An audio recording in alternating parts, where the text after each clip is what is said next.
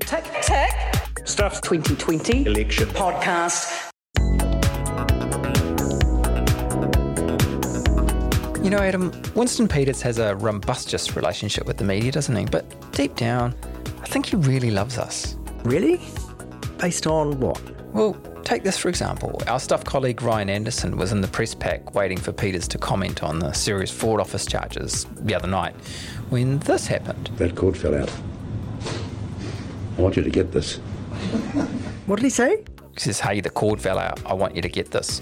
Yeah, Ryan had a cord from his stills camera which had fallen out, and eagle eyed Winston alerted him to it. Very helpful. Makes change from him accusing journalists of being incompetent or liars or fake news, I guess. But is this really evidence of love, Eugene, or is it more like keeping your friends close and your enemies closer, or I don't know, the latest installment in a dysfunctional, codependent romance? Hard to say. Maybe he's just thinking about his future. Who knows? He might be looking for a career change after October 17. Camera assistant, perhaps? No mai, haere mai ki Tic Tic Stuff's 2020 election podcast mo te rapare te tuatahi o whiringa a nuku. Ko Adam Dudding, tēnei. Ko Eugene Bingham tēnei. Tēnā koutou katoa.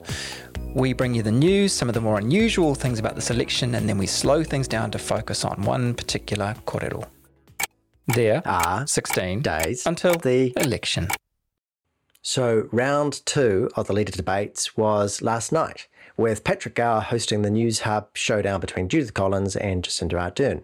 Already looking forward to the press stuff debate next Tuesday evening, of course. But we're going to take a look back at what we learned last night, catching up with our colleague Andrea Vance.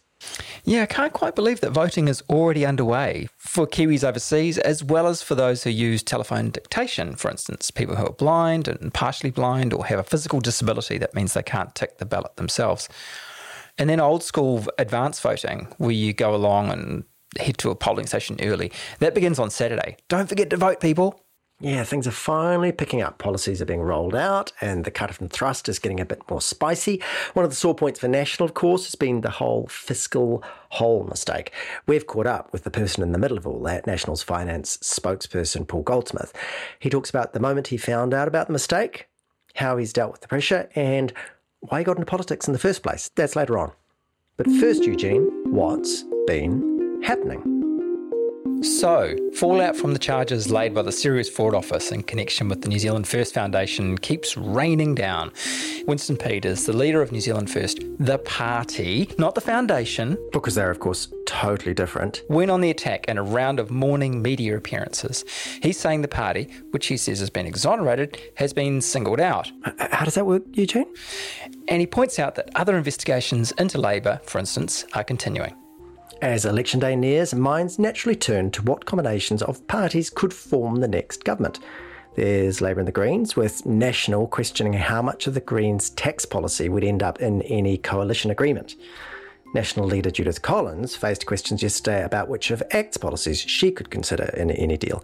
While trying to avoid getting drawn into negotiations by media, Collins did rule out ACT's desire for severe benefit cuts. And finally, debate time. Yeah, Trump versus Biden. What a match. Biden's out of his bunker at last. Trump's out of his mind, as usual. Steady on, Adam. We're going to stay local, okay? As we said at the top of the show, it was the Newshub debate last night, round two of the Ardern Collins leader debates.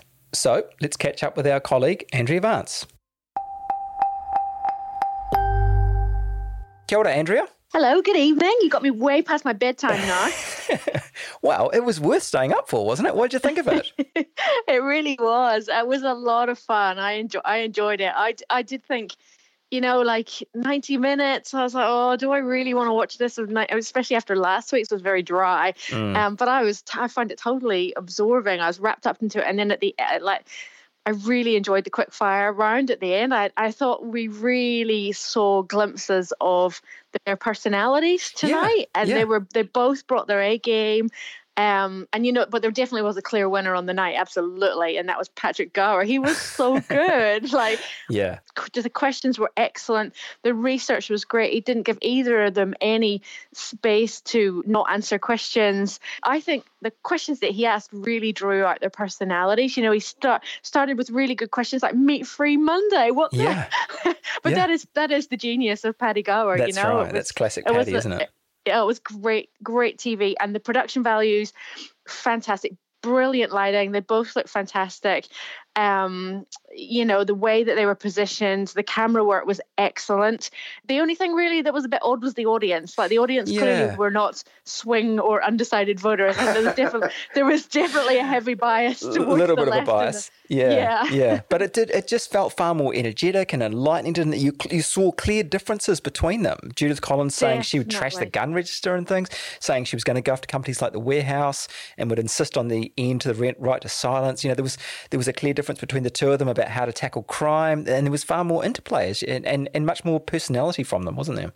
Definite. I mean, God, it was the debate that we all needed in this this interminable campaign that's dragged on forever and has been just really, really boring Yeah. until now. So yeah, there was a lot of pizzazz, a lot of showbiz. It was fun, and as you say, it really it was a clash and contest of ideas. Yeah. We saw the personalities, but also we saw a lot of their similarities as well. There was a lot of, especially towards the end in the quick fire round, like they, uh, you know, Yeah. it was almost like you know, wait, which which party are you guys in? That's right. It was like watching a penalty shootout where both sides are scoring. So, Adam, wh- what did- what did you think, Adam? Well, I, I had a lot of good feedback about my 30 second condensed version of the first leaders debate. When you say a lot, really? At least three people, not all of whom are related to me, liked a tweet which said that it was good. Anyway, All right. the thing is, it means that you don't have to watch the whole thing, and some people were grateful for that. So, by popular demand, here is my impression of the second leaders debate of the 2020 general election. Here we go. I'm Paddy Gower. It's Christmas Eve. Border Protection Agency, Miss Ardern, if I can answer the question, Judith, if I may, $4 billion, that's not true. $4 billion, that's not true. Manners, science, and evidence, 36%, 48%, $145,000. Wage subsidies, sugar hit. Deep breath, Judith. After the break, Dr. Shane Reti. I want the public to decide. As a Christian, I believe in miracles. I think there are some racist people in New Zealand. I'm a feminist and a Christian. Welcome to my world. I'm not a communist. I want the public to decide. Dr. Shane Reti. What's your plan? What for, dear? It's the Comancheros versus the Mongols out here. After the break. Have you smoked weed? Can you speak Maori? Do you eat meat? Is the health system racist? And what about gender neutral loos? If I can answer the question, Yeah, that's basically about it in a nutshell. But um, it was really good. Andrea, I felt like I was reliving it there. flashbacks. Andrea, what did what did you think of Judith Collins in particular? I mean, many people sort of picked her as the winner on points last week. How, how did you think she went this week? I did. I thought. She, I thought she was great. I mean, she if she had an espresso last week, she had a double espresso with a whiskey on the side for this one. she was really on fire. I, you know, I thought that she probably had the edge in this debate again. It's very much her platform. Um, she started off on fire. She had a lot of zingers, but they weren't practiced. They weren't forced. Like they were very natural. That um that excellent you know quip about the deep breath on cannabis, and Yeah. um I absolutely loved the comment about Phil Twyford. You know, being an asset and a liability. It was very funny. I mean, there's probably too many zingers to mention. I actually thought that the questions favoured her. I'm not. I'm not arguing there was any bias in them, but there was a lot of ground that she would naturally feel very comfortable in, particularly in the law and order space. Um, and she handled them really well. I mean, Jacinda Ardern was great, and like, you know, she she clearly had a coffee before she came in as well. She was much better than last week, but her answers were too cautious and too careful. But Yeah. my overall impression was that Jacinda Ardern came out of that debate looking like a prime minister. Judith Collins came out still looking like opposition leader. I don't think that debate will have convinced anyone that Judith Collins will make a better prime minister than Jacinda Ardern. So again, like last week, probably no votes or not too many votes shifting from that debate. It was certainly. I mean, there was moments there where she was really trying. Judith Collins was really trying. wasn't she? She got emotional about her brother-in-law.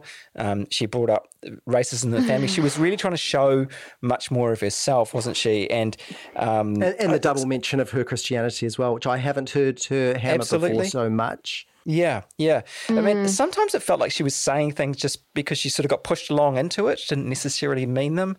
Um, it was nice to see her admit she wanted to be on the cover of Vogue. That got a good got a good laugh. yeah, that was lovely. I wasn't sure about the mention of her brother-in-law. She was clearly Yeah. upset. She looked like she was close to tears.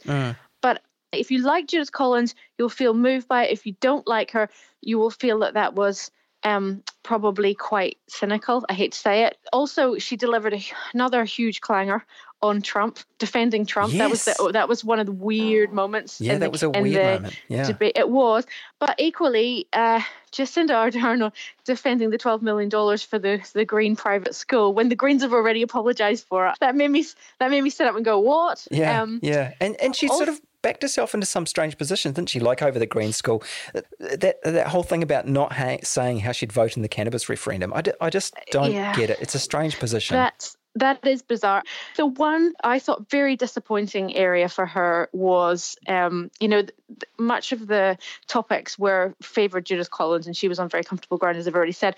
But when they moved on to health, well, that is the one area where Jacinda Ardern should have been very comfortable in that space, given especially that Nationals fiscal plan looks like it's going to freeze operational spending for health. She was on firm ground there, and she her answer on that was so weak. Like, give me another term. What she should have said is that we've got this massive health report that we commissioned and was delivered mm. just after lockdown, and we've already said that we're going to implement these recommendations. We're going to transform the health system. Instead, she's like, give me another term. It was really weak, and I thought she lost that opportunity. Mm. But she, as she said, she certainly had much more energy, like definitely much more pushing back on on uh, Judith Collins and those little mm. lines. Little manners on stage, deep breath, Judith. What's your plan? Um, eh, eh, a- a- eh, and and there was that there was that crack about how she'd faced calls over COVID from a few opposition leaders, which I thought was quite a, a sly dig. Yeah, Yeah, but, I um, thought, um, you know, Jacinda def- used and defended her record on COVID very well. Yes. I didn't think either of them won any points on COVID. Though. I was quite disappointed that neither of them had a plan B. You know, if there is no vaccine, neither of them can answer that question. I'm sure they both must have considered it at some point. Um, but I thought it was interesting that Judith didn't lose any points on that. You know, like she's got going up against Jacinda Ardern, who arguably has the best record in the world on COVID, and mm. she didn't make any mistakes. Likewise, she didn't really make any mistakes the whole way through the debate. She was very well researched. She knew her numbers. She had lots of zingers. You know, she was she was Judith was pretty good. Yeah. All right. Well, in, in keeping with the style of the debate, I'm going to put you on the spot here. Andrea Vance, what was your favourite moment? My favourite moment. Ooh, Yes or no? Yes or no? No, no, no shilly shallying, please. It's Christmas. It's Christmas. okay, Paddy, calm down. um, I did. I like I said, I really enjoyed that um, Phil Twyford is he an asset or liability quip. But I think possibly when Judith said, "On what, dear?" You know that Yes. moment where they were talking about climate change, and she just turned around and and it was a combination of of a great line. But also great camera work as well because they had the divide and so you could see both their faces. So that was probably that was a laugh out loud minute from Yeah. moment for me. Yeah, there was certainly a lot of them. Andrea Vance, thank you so much for joining us. My pleasure. So, on with the show. National's finance spokesperson Paul Goldsmith was a cabinet minister in the previous National administration, but he didn't exactly have a high profile. And prior to that, he was known as the author of several biographies and histories, including ones of John Banks and Don Brash. But beyond that, a lot of people wouldn't have known much about him. Come the 2020 election, however, and his name recognition has shot through the roof, but not always for the reasons he had hoped for. One of his big jobs has been to present National's economic plan, but instead he's got bogged down defending some blunders in the numbers. And we'll come to those. But first, we wanted to know a bit more about Paul Goldsmith. What's his background? What makes him tick? And how has he coped with the pressure he's faced in the past couple of weeks? Hi, Paul. G'day. So it's fair to say it's been a, a pretty tough, bruising campaign so far for you. How have you coped with the pressure? Well, uh, uh, politics is always uh, a uh, dynamic and um, a high pressure uh, um, career. Uh, and I've certainly learned over the last week that I can uh, absorb a large amount of pressure and keep going. And it's all about having a desire to get our message across and fight for a campaign. And yep, it's been pretty grueling, but I have enjoyed it. And I'm really looking forward to the next couple of weeks. Let's imagine that it's October 18, you've woken up, National has triumphed with, with ACT or something. You're getting ready to fly to Wellington to move into the beehive again. What's the first thing you want to push go on? I think it would be uh, putting together our initial plan to get the economy going uh, again. And one of the first things we want to do is introduce a short term uh, stimulus to the economy Uh, we learnt uh, a couple of weeks ago in the pre election update that the uh, recession is going to be longer and deeper than we originally thought. A couple of years of high employment. And so we think uh, that we need extra stimulus in the economy. And the way that we're going to do it, I mean, there's different ways to do it. You can have all, all sorts of shovel ready projects um, organised by Phil Twyford and other people. Uh, we think the fastest way is to get some tax back in the hands of uh, New Zealanders. So that would be from the 1st of December. So we'd have to move very smartly uh, to get that in place. Now we're going to rewind a little bit here. You grew up in Mount Roskill. You played the piano. You're a black belt in Taekwondo. What else do we need to know about your upbringing to understand what makes you tick? Well, um, yeah, well, I'm an Aucklander, uh, born and bred. Yeah, grew up in Mount Roskill, in uh, you know typical kind of Auckland suburb, uh, lots of state houses. Went to Waikowhai Primary, which is a very typical New Zealand school. My parents were, uh, my dad was a maths teacher, and uh, my mother was a nurse uh, working night shifts, uh, and she would sleep during the day and look after us. I was the youngest of three kids. We were, uh, you know, a typical Kiwi family, and I was lucky in the sense that I was raised by two parents who loved me greatly in a safe and secure home, and that's the most precious thing that anybody can have growing up. Right. which way did your parents vote, by the way? Do you know? My mother came from um, Waikato dairying stock, uh, so she was true blue. Uh, Dad, being a teacher, was um, uh, not quite as true, but uh, generally blue, uh, is how right. I would describe it. Uh, the first election that I remember being conscious of was the 1984 election when Muldoon was voted out. It was a filthy, raining day, horrible day. And uh, um, when National lost, I, I was 13 years old and I thought that the end of the world was nigh as it turned out, it wasn't. But anyway, there you go. so your dad was presumably pretty good at maths. Um, can you remember what was your mark in school C maths? Uh, no, I can't remember uh, that, but I wasn't bad at maths. Very good at maths. Thank you very much. I've had plenty of jokes about that on the hustings uh, since. We couldn't not ask. Sorry about that. So you started your working life as a historian for the Waitangi Tribunal. Your work as a writer often had you delving into history. So what are the history books of the future going to say about COVID 19 and how it was handled by the Labour led coalition? Yeah, well, the first draft of history is always uh, um, uh, being written as we speak. And look, uh, look, I think 2020 is going to be uh, go down as a tough year for a lot of people. Because you know, a lot of people lost their jobs and their uh, livelihoods, and fortunately, in New Zealand, uh, you know, relatively few have lost their lives, but some have. But what we have seen is a colossal build-up of debt and uh, it remains to be seen. I, I suppose the, the, the, thing that we're all trying to work out is how quickly we can get back on our feet again as an economy and, and you know get back on a path to prosperity and to be able to do the things that we want to do.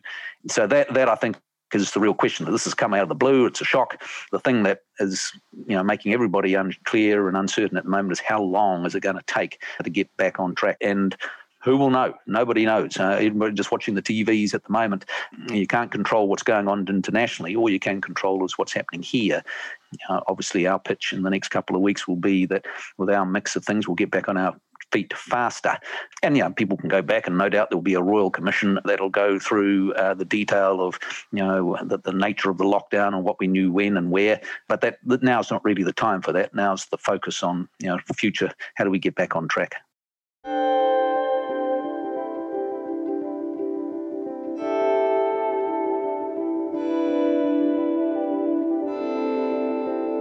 Sticking with history, you've been quoted as saying the history of New Zealand has too often been written from a left wing perspective. You know, Michael King's Penguin History is a, is a case in point. But does it make sense to call history left wing or, or right wing? I mean, sh- shouldn't it really be all about the facts? What well, uh, um, facts are always disputed. Uh, facts are always contested. Um, that's the nature of history. There is no single view of history. Uh, and uh, I remember my uh, lecturers at Auckland University, I, I, went through history department there. They were great great historians. I think it was uh, Keith Sorrenson sort of said, you know, so and so he went off and uh, did his PhD at Oxford and turned left at Oxford, and that, that was the tradition. And if you look at New Zealand history, it tends to be written sort of focusing on the wonderful things that the state has done over the decades and, you know, the rise of the welfare state and all the wonderful things that uh, governments have done, particularly Labour governments have done. And the only point I would make is that obviously there's another side to that of the um, uh, transformation of New Zealand from where it was in 1840 to become one of the most prosperous countries in, in a very short space of time. And that's an amazing story as well. And we probably don't hear much as much about that. And so, in my professional career, I suppose, coming before coming into politics, I was trying to rectify that to some degree by you know writing about um, our entrepreneurial histories and our business histories and uh, uh, those sorts of people. You, have written biographies of figures including John Banks and Don Brash, and also with those entrepreneurial figures, some at least of those were vanity publishing. They were paid for by the, the subject or the family or by the National Party. With your historian's hat on, does that have an effect on the reliability of, of those books? There's an element of pragmatism required in the writing in the general creative industries in the sense that uh, most people are paid in some way by the state, either as university lecturers or through uh, Creative New Zealand grants or something like that, and they tend to write about the state. And uh, in a New Zealand context with a very small market, you can't actually make a living writing non-fiction books and living off the proceeds of it. You know, if you're lucky, you might sell 3,000 copies or something that, that doesn't keep your family fed for very long. And so uh, you've got to find a, a, way to make it work. So, yep, I mean, if you write a centennial history of Fletcher's, for example, a great New Zealand company, you might call it vanity publishing, but, uh, you know, I think it's about chronicling the story of um, very important institutions in the country. Just before we leave history, uh, which of your books has sold the best? well, the first uh, uh, on John Banks. I did a biography of John Banks when I was only 25. Uh, obviously, a very colourful character, and uh, that sold very well. A remarkable story of of, of a guy growing up in a totally dysfunctional family, both his parents in, in jail at various times, fighting his way back as a struggler and, and getting into politics in a, in a way. And a lot of people enjoyed that.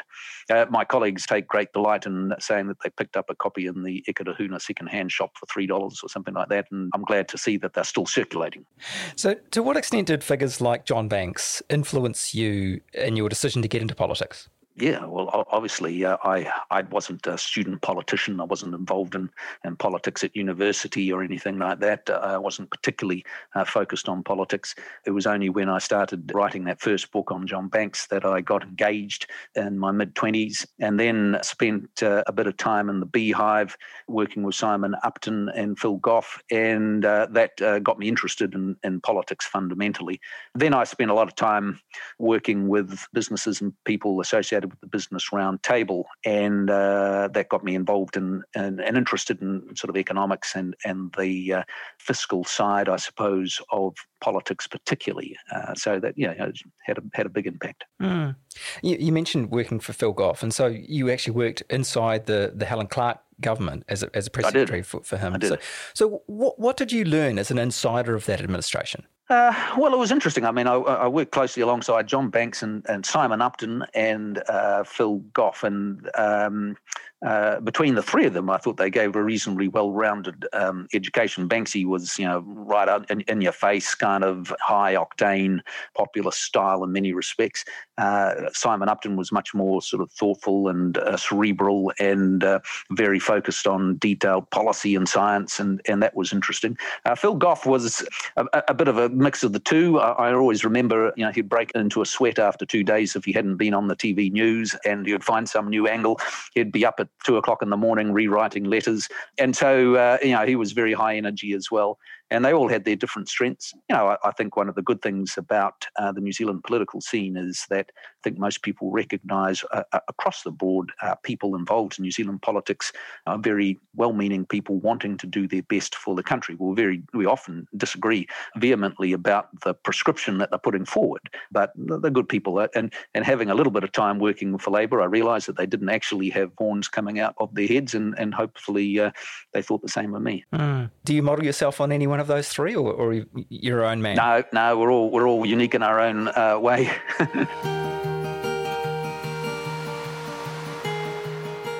So the first time you stood in, in 2005, you ran in a strong Labour seat and, and, and, it didn't go well. And I read an interview where you said you asked a senior party official for advice and he told you to give up and that you'd never make it. And, and you've used that as a sort of source of motivation for yourself. Yeah, well, uh, um, I remember Doug Myers, who I wrote a book on. He always made the point that uh, you've got to find a, a, motivating driver, and force and revenge is one of them, or proving people that underestimated you wrong is one of them. Uh, it's just one of those things. I've never had too much difficulty in, in motivating myself in politics, but uh, you remember these things, and it just mm. gives you a little edge in, in, the morning when you wake up and you've had a bad week and uh, you've got to fire yourself up again. My general way of getting myself worked up for the morning is to listen to Morning Report on Radio New Zealand. Zealand. That's my cup of coffee for the morning. It gets me angry. I thought you were a Hosking uh, listener myself, but there you go. Uh, and away I go. So, have you had a chance to uh, say "told you so" to that person? Uh, no, yeah, I have bumped into him, and I've made a little bit of progress, and uh, he recognises that. I also read that you, you well, particularly maybe disturbing that you had that conversation at, at a urinal. Is that a good place to seek political advice, do you think? Well, uh, I think some of the best conversations I had in, in those circumstances, yes, uh, yeah, it's just the way it was. I think it was Waipuna Lodge.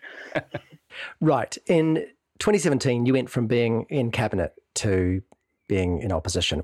Was it frustrating to as well as losing power, losing the staff, the nice officers, and the government machinery that you had. Yeah, I mean, it's a it's a really nobody enjoys that process. I've had three terms in Parliament now. I had one term as a government backbencher, one term as a minister, and then uh, one term in opposition. And I certainly know which one I preferred. Uh, that was the one as minister. I mean, people come into politics in New Zealand with an object to become a minister in a government that makes a contribution to the country and you know improves things. And so that's the whole purpose of it all. So uh, uh to finally, you know, to get there and have a sense of it and a taste of it, and then uh, get started. I had a, uh, just under a year with some significant portfolios, tertiary education and science and innovation. Had really done a lot of thinking, had a good idea of what I wanted to do, and and, then didn't get a chance to do it. So it's not much fun. I don't want to have to go through that again if I can avoid it. We're, we're edging ever closer to talking about fiscal holes. But before we get there, I. I saw someone recently describe opposition spending plans or alternative budgets, whatever you call them, as being like fan fiction, by which I guess they meant that it's sort of like the real budget, but you know, done on the cheap with fewer resources, without all that government machinery behind you. Are opposition's at an unfair disadvantage in some ways when they're attempting to crunch the numbers without all those resources at their disposal? Look, you have to work with uh, what you've got, and uh, what you're trying to do is indicate that you have uh, a basic plan uh, that gets New Zealand back on track. And what we were doing with our plan is balancing your way through three things: one, wanting to deliver short-term stimulus; second, demonstrating that we can, can continue to invest in public services, you know, health and education. Uh, there's no suggestion of austerity or chopping and cutting in any significant way. But then also being able to demonstrate over 10, 15 15 years, we can start to make progress on the overall scale of the debt that we face as a country. And uh, that's the importance. You can, you can drill down into the nth degree of detail about uh, how much uh, a particular item is going to be involved in in nine or 10 years. And nobody has any idea. There's a huge uncertainty. Uh, so all you're doing is trying to give an indication. Okay, so we need to talk about those those fiscal holes, and there are essentially three issues. The first two accounting for 4.3 billion, the second 88 million. As I understand, came about because you you in your plan you use figures published at the time of the budget rather than the pre-fu figures. Yeah. With those particular figures, how on earth did that happen? I mean, wouldn't you and others have gone over everything line by line, maybe take a few more days? Uh, how did it happen? Well, we're trying to operate at speed, uh, and a mistake was made, and uh, our internal group didn't see the difference. It wasn't announced uh, that the government was mm. reducing its contribution to superannuation fund. We didn't expect they would, but they did, and so we missed it. And our external reviewers missed it, and the 88 million was another example of a very small change to the capital allowances that we missed. And so that's that. I mean, you can keep on going on about it. I mean, mm. some people have been trying to talk about it for about a week now, but um, the point that we make is that Grant Robertson's so excited about it because he doesn't want to talk about the substance of the plan. And that's what we want to move on. Okay. Well, mentioning Grant Robertson, I mean, he was running around with the press release on the day of the, the launch, talking about this whole waving it above his head. That must have just been gutting. Uh, yes, it was. Uh, I didn't didn't enjoy that, and uh, only because it distracted from what we were the, the message we were trying to give. And obviously, you don't want to give your oppositions an opportunity to give you a whack, mm. and we did, and uh, so that was that. Mm. And and did you realise immediately that there was a mistake? I mean, I guess it, initially you'd be defensive. It took a little while to work out what was going on, as you can imagine. Uh. When you were all running around, we are in taxis going somewhere, and uh, somebody's uh, making this statement, and that's just how uh, politics works. It's always a bit uh, rushed, and uh, that's just the nature of the job. Yeah. Did you get a please explain from Judith Collins in short order? Uh, she was uh, very focused on our launch and very good about these things. You know, look, mistakes happen. I mean, we're only three days before the actual pre-FU document, the pre-election fiscal update produced by Treasury with 500 people was riddled with mistakes. They printed the wrong version, mm. uh, and they had a document which had a you know number that was out by 5.9 billion. So these things happen. All you can do is uh, stand in front of the crowd and say, "Yep, uh, made a mistake there. Uh, I own it uh, and we move on. Mm. On the third issue, as it were, which concerns the, the funding of transport projects. And Thomas Coughlan, our staff colleague, says it boils down to the fact that you're planning on spending money from a fund that doesn't exist, the New Zealand Upgrade Fund, and, and secondly, that you're double counting. I understand that you don't quite accept that. No. But isn't the old adage explaining is losing pertinent here? Yeah, yeah. Well, I mean, what we've seen for the rest of the week is uh, Grant Robertson sort of pushing little stories out uh, every day, trying to muddy the waters and keep talking about it. And he's been quite successful at doing that. But that's just politics. What he's doing is uh, trying to leap on the back of you know a, a, a, genuine mistake and then just keep on piling it on, even though it doesn't really stack up, because he doesn't want to talk about the substance of the plan. Mm. And the big difference between the two of us is that we've got a short term tax stimulus and a real focus on creating jobs through private sector investment, accelerated depreciation, a whole bunch of things that will make a real difference. Their plan is to put up taxes during a recession and make it more expensive for particularly small businesses to hire new people at a time when we're losing jobs. And that was the point I was trying to make during the debates that we've had subsequently, and we've got a few more to come. And eventually, uh, he'll have to start addressing some of those issues. And eventually, of course, he'll have to release his plan because we're, uh, I think, about three days before voting actually starts and we still haven't seen the Labour Party's fiscal plan. So I'm, I'm curious and I'm waiting uh, to hear what people have to say about that and why people aren't jumping up and down and asking well, how, for example, are they going to fund the light rail project that Phil Twyford still thinks miraculously is the number one priority for Auckland transport? Just a, a, little bit more on your policy rather than theirs and on tax specifically. So, as even as late as September the 10th, you were saying that National would hold taxes where they were but you'd adjust thresholds for inflation. You know, it's not a tax cut like National would usually be looking for because we do recognise there are fiscal challenges. Was the was the line. So just eight days after that, National did announce tax cuts. So you know what changed in just a week? Well, it was coming on slow, and these major announcements in election years uh, are things that you make at the time you want to make them rather than uh, the time that people ask you the question necessarily. But the second point is that the real difference uh, arose with that updated set of figures put out by government that confirmed the situation that the recession we're facing is longer and deeper. And we, you know, we saw the scale of the economy shrinking uh, by 12% in the second quarter. Uh, we saw that the other big change was that, you know, with the second lockdown, not only the, the direct effect that that had on the economy and further job losses, but the real impact that that had on business confidence. Because, you know, everybody had come through the first lockdown, we'd gone back to level one, and everybody thought, okay, this is fine. New Zealand's the, you know, the best of the world, and there's nothing to worry about here. And then suddenly that second lockdown really shook people's confidence and sentiment. So uh, the combination of those things drew us to the conclusion actually we need to do a bit more uh, to stimulate the economy. We actually need to give it a real jolt. And the way we thought the best way to do that is tax relief from the 1st of December. So that was in those couple of days between the release of the PREFU. No, no, and... no, no, no, no, no. It was building up over the you know two or three weeks beforehand. Right. On those tax cuts, so they are one of the differentiations between National Labour because, frankly, as elections go, the distance between what different parties are suggesting is perhaps smaller than it has been in other years.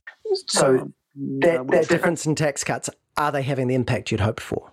Yes, I think we are starting to see uh, movement, and uh, we've got another two and a half weeks to go. I think, I think what you're seeing is that um, you know New Zealand as, as a whole have not been particularly focused on politics for the last little while. I mean, all, all of us are because we're obviously naturally very interested in it. But you know, I think most people are just you know have been in survival mode, getting through what's been a very difficult year, dealing with their kids not being at school in Auckland and all the troubles and strife that's created.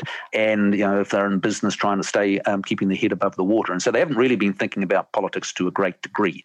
Now they are. And now they can see a very clear distinction between us on tax and them. You know, don't forget that uh, Labour want to put them up, But more than that, uh, the Greens think that tax is love, uh, and they want even more of it. Uh, and they want wealth taxes. And you know, we heard last week that there was a bottom line, and then it wasn't a bottom line. And and so there's a great deal of uncertainty there versus our clear view that we want to uh, reduce those taxes in the short term to provide stimulus. And then, but just as importantly, give um, faster depreciation to businesses to encourage business investment, which is the real driver of, of job creation.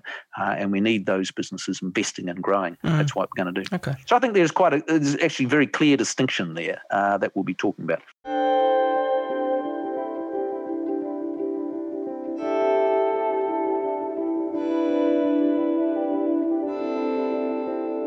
You mentioned COVID, and, and it is you know so noisy, so loud. It's the it's the beast that we're all surrounded by. So, how difficult is it to get heard when you're out on the hustings? Yeah, yeah, no, it's it's it's been been tricky. Uh, there's no question, particularly here in Auckland, where uh, I'm based. You, there's big chunk of what you normally do during election campaign you can't do. Mm. Uh, I remember a couple of weeks uh, thinking I might head up to the Parnell market and talk to a few people, and I arrived and everybody had face masks on, and so I, you know, obviously put my face mask on, and that, that sort of kind of slightly defeated the purpose. I was running around with a face mask on, uh, and you can't go door knock. We haven't been door knocking uh, in great degree, and you can't have big public meetings, uh, so uh, it makes it tricky. Our team has spent a lot of time on the phones, which is you know, proven to be a you know something you can do, obviously. So yeah, it has made it trickier. It's just been a huge point of focus and attention, quite rightly for people, but it just made it harder for us to get our messages across. Mm. No point complaining about it though. It's uh, well, I was just going to say, has it has it been fair? Well, it is what it is. Uh, uh, you know, it's, it's, it's like a farmer complaining about the weather. You just have to deal with what you've got, right. uh, and um, so you know we, will make the most of the opportunity that we have. Mm. It's also fair to say that National had a, a, fairly turbulent time this year, particularly with its its leaders. You know, Simon Bridges, Todd Muller, Judith Collins, and then some sort of extreme turbulence around various controversies. How despairing was it as a member of the National Caucus, sort of going through that? Well, look, I think uh, um, you recognise that uh, it's you know like so many people have experienced in their own environment and in their families and in the schools and businesses. Uh, it's been a year of intense pressure. Uh, and that um, leads to um, you know reactions and and strain on on leadership uh, and on on relationships. And uh, the party's been no different. And it's just how you respond to it and how you pull yourself back together. And I think uh, Judith Collins has done a very good job at grasping the reins at a critical time and and showing clear decisive leadership at a time when it's been needed. And so um, she's done very well but yeah, look, it's been an extremely challenging year. The ultimate poll is still to come, but would you have hoped for a, a better response in terms of the polls that we have seen so far? Well, of course, we always want higher polls, and you know we we still think we can make a difference over the next couple of days. When you add National and ACT together, you know we're over forty percent, and um, there, there is ground to cover, but it can be covered if people really tune in over the next couple of weeks, and we have very clear and concise messages. And uh, Judith continues to do well in the debates, and uh, we can start talking about the things that really matter to Kiwis, and that's you know that's what we're going to be trying to do. Okay. You, you, were drawn into a bit of a, not really a scandal, but certainly a shemozzle when, when you were singled out as, as a Māori member of the front bench. In the video you where you're being asked about it, there's a look in your eyes of, of, of just bafflement. What was going through your mind? Oh, actually, uh, um, well, it just it was a genuine uh, misunderstanding. I, I have um, on on numerous occasions talked about my links with Ngāti Porou uh, through my great great grandfather and the fact that I'm related to many people, uh, um, uh, including you know former colleagues Hekia Parata, anybody basically from the east coast. I seem to have a connection with and, and are related to, and so that basic story and basic fact got slightly mangled in the process. That was all. So it right. didn't take too long to straighten out. Well, look, speaking of whānau, you have four children, and uh, four, but you're still short of one of your predecessors, Bill English's tally of six. Still time to catch up? Uh, no, no, I've done my dash.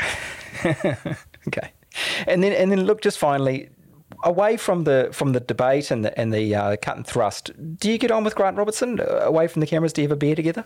Uh, wouldn't say we're bosom buddies. Um, we did play a game of Monopoly uh, last Friday night, actually, um, uh, for a charity thing. Fuck yeah, he's. I A, saw, saw photos of that. yeah, yeah, yeah, yeah. Who won? Uh, well, funnily enough, we uh, he ran out of time uh, before the conclusion of the game. I, I had uh, a number of houses on the old uh, Mayfair and Park Lane sites and was very well positioned, but uh, uh, anything could have happened. Look, you know, I, mean, I think one of the things of New Zealand Parliament is that. Uh, notwithstanding all the you know very robust debates we have, we do manage to generally maintain you know reasonable personal relationships, and we uh, uh, play hard on the field, as it were, um, but get along all right off the field. And yeah, that's that's that's a good thing about New Zealand politics. Paul Goldsmith, thank you very much for joining us. Thank you. That was the Tick Tock podcast, Mo te rapare, te tuatahi o Whiringa Anuku. I'm Adam Dudding, he's Eugene Bingham. Thank you to Andrea Vance, Paul Goldsmith, Jack Price, Catherine George, Patrick Goodson, John Hardefeld, and Carol Hirschfeld. You can find us on all the podcast platforms, and if you want to get in touch with us, you can email ticktock at stuff.co.nz. If you want to support Stuff's journalism financially, go to the link on the Stuff website, stuff.co.nz. We'll be back on Rahoroi. Mā te wā.